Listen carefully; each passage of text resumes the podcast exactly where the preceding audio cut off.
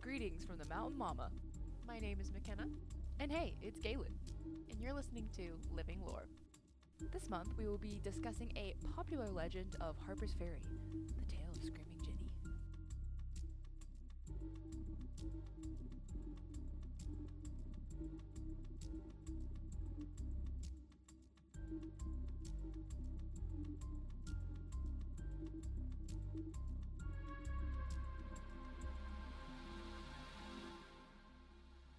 Harper's Ferry is a small town in West Virginia that is rich in history and stories of the supernatural. One of these many stories includes the cautionary tale of Screaming Jenny.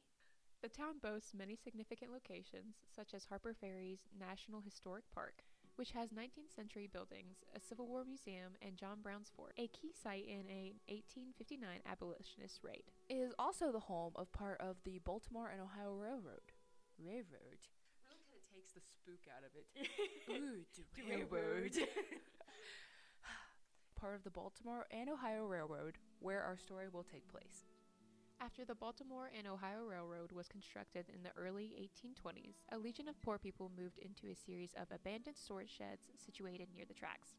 These old storage sheds were abandoned by workers shortly after the Baltimore and Ohio Railroad was built. The sheds provided little shelter, and the small fireplaces that the poor constructed did little to keep the cold at bay. And in one of those shacks is where we find Jenny. According to the legend, Jenny was a gentle, kindly woman who lived alone in one of the smaller sheds. She had recently fallen on hard times. With no family to protect her, she was forced to find work where she could and take whatever shelter was available. Jenny was said to never have enough to eat, and in the winter her tiny fire barely kept her alive during the cold months. She did not let this dampen her spirits, however. She tried to help other folks when they got sick or needed food, sometimes going without so that another could eat.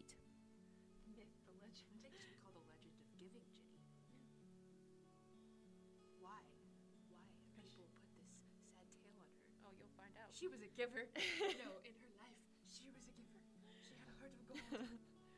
so what if she killed people?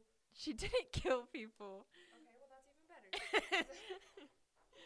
One cold evening in late autumn, Jenny sat shivering over her fire. Intent on drinking broth out of a wooden bowl, she did not notice when a spark flew from the fire and lit her skirts on fire. oh, the soup. Is, uh, actually, you know what? As a lover of soup, I could imagine being so enamored by soup that I didn't notice I was on fire. I mean, give me some broccoli cheddar from Panera Bread, and I'm not gonna notice if my skirt lights on fire. No, good soup. Good soup. Good soup.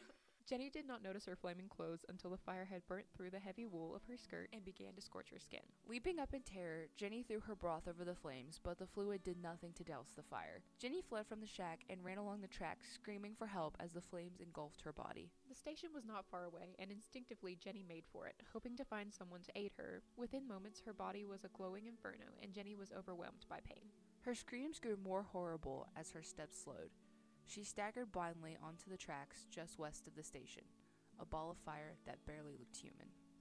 Unfortunately, she did not see the glowing headlights of the train rounding the curve. no! I told you she didn't kill people. Oh no! She did not see the glowing headlights of the train rounding the curve or hear the screech of the brakes as the engineer spotted her fire eaten figure and tried to stop. A moment later, her screams broke off as the train hit her. Just wanted to eat soup, man. She was hungry. You know what? The soup is not to blame, though. Soup has only ever helped me. Although. Our situations aren't exactly the same. She was huddled over a fire, and I'm sitting in a warm Panera bread complaining that they didn't have enough Splenda packets for my unsweet tea. Yeah, I think it's a it's a little different. Yeah, But I have to walk to my car, which is sometimes cold. I'm gonna need you to leave. Alerted by the whistle, the crew from the station came running as the engineer halted the train and ran back down the tracks toward poor dead Jenny. The men doused the fire and carried her body back to the station. She was given a pauper's funeral and buried in an unmarked grave in the local churchyard. Within a few days, another poverty stricken family had moved into her shack, and Jenny was forgotten. Forgotten, that is, until a month later, when a train rounding the bend west of the station was confronted by a screaming ball of fire. Too late to stop, the engineer plowed over the glowing figure before he could bring the train to a screeching halt. No pun intended. Terrible. Leaping from the engine, he ran back down the tracks to search for a mangled, burning body. But there was nothing there. Shaken, he brought his train to the station and reported the incident to the station master. After hearing his tale, the station master remembered poor dead Jenny and realized that her ghost had returned to haunt the tracks where she had died. A variation of the story claims that Jenny was a colonial housewife who got too near to the fireplace and caught fire. This version states the screaming fireball is seen running along the cliffs across the Potomac River, a place known as Maryland Heights. Unfortunately, no one knows much about Jenny as she was buried in an unmarked grave, so no one can really prove or disprove her existence. One interesting thing to note is the views people had on trains at this time. Trains are common forms of transportation now. However, in 1833 America, they were brand new. The U.S. saw its first locomotive in 1830 on the Baltimore and Ohio Railway. One of the main arguments against trains was that you could literally melt in your seat or go mad while riding one. And while that might sound ridiculous now, it was a real concern in the 1800s. I mean, to be fair though, if like you've only ever walked or like ridden a horse and then all of a sudden this thing that can go hundreds of miles very quickly, Yeah. they're like, oh, step aboard our moving death trap. It's like how cars they thought it would literally suck the air out of you and you Yeah. couldn't breathe. Then like, so imagine fast. being in a, a train and it's small and Imagine if they saw bullet trains, they would just have a they heart would attack. yeah, they would lose their minds. Money did, actually. they went mad. It was believed that the technological achievements of the railroad came at the considerable cost of mental health. So, Jenny's tale is not only a cautionary tale about fire safety, but the dangers of new technology, in this case trains, as well. Nonetheless, the retelling of Jenny's tale has made her a prominent and cultural figure in paranormal West Virginia today. The phantom of Screaming Jenny still appears on the tracks on the anniversary of the day she died.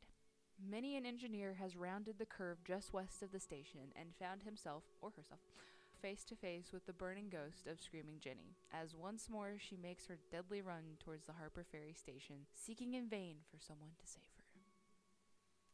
Thanks for listening to Living Lore.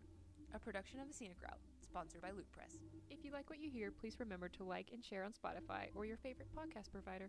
Or you can check out our Twitter and send us your own spooky story at LivingLoreWV and LivingLoreWV at gmail.com, respectively. Thanks for listening, and we'll see you next month for another spooky tale. And when we travel to Blennerhassett Island.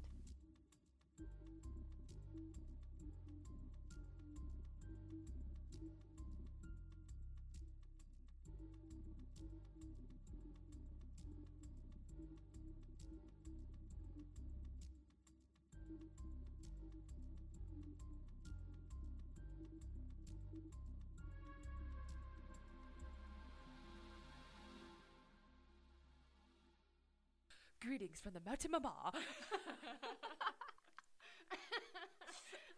oh, God.